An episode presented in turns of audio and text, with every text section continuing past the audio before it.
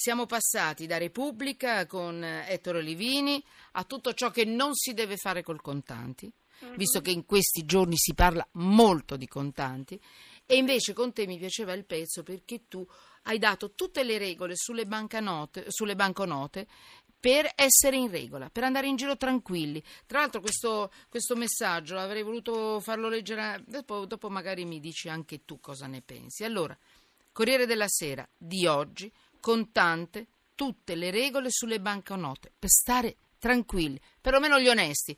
Dimmi tu, Fausta, vai. Sì, no, eh, eh, certo, perché di fatto bisogna ricordare che eh, queste banconote esistono e se esistono le persone devono poterle utilizzare, perché se no allora tanto vale ritirare dalla circolazione.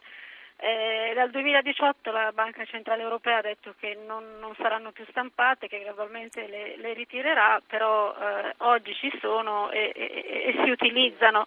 Certo, eh, viene il dubbio del perché una persona giri con 200-500 euro nel portafoglio, anche perché eh, se poi una persona viene scippata poi non è che gli faccia tanto piacere di perdere tanti soldi, però di fatto eh, sono soldi che, che, ci sono e che possono essere utilizzati. Allora noi ricordiamo, abbiamo ricordato che il pagamento in contanti si può effettuare fino a 3.000 euro. C'era stato Mario Monti che aveva posto un tetto a 1.000 euro, mentre la finanziaria dell'anno scorso ha, riporta- ha portato il tetto a 3.000 euro. Quindi se una persona vuole fare un pagamento in contanti fino a 3.000 euro può farlo.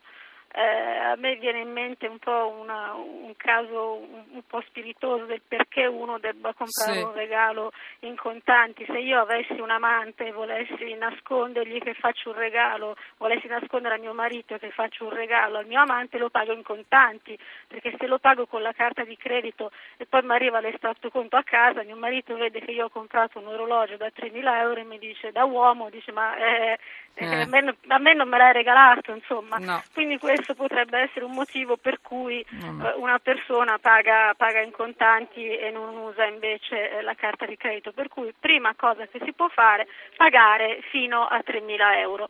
Si possono anche versare i soldi sul conto corrente, si possono versare anche le banconote di grosso taglio.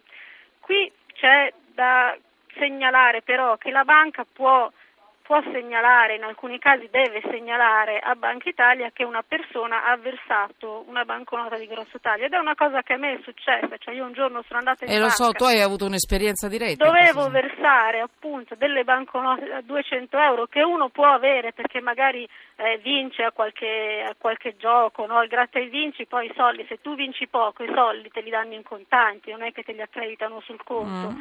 Io una volta ho un amico che ha vinto 20.000 euro con le scommesse, insomma glieli hanno dati fisicamente. Allora uno li va a versare in banca e a me, senza che io lo sapessi, mi hanno fatto no. firmare un foglio che è una liberatoria della banca, cioè la banca dice tu mi devi dichiarare tu cliente correntista che questi soldi hanno una provenienza lecita, così io banca mi libero e io però mi sono spaventata perché ho detto ma come, io devo firmare un foglio, non ne sapevo nulla. Morale, Chiudi. questo foglio mm.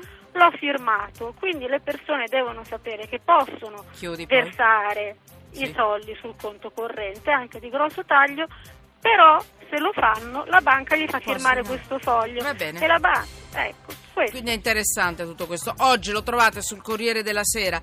Attenzione, due o tre messaggi veloci. Ma perché uno si dovrebbe denunciare se fino adesso li ha tenuti nascosti? Giovanni, ancora.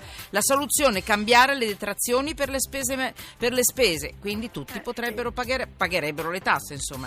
Portare sì. i soldi all'estero è più facile di quanto pensate. E ancora, Salle, ma secondo voi il governo è il governo? Chi ha evaso tutta la vita va a pagare il 35%? Siete tutti degli illusi. Sara, Torino.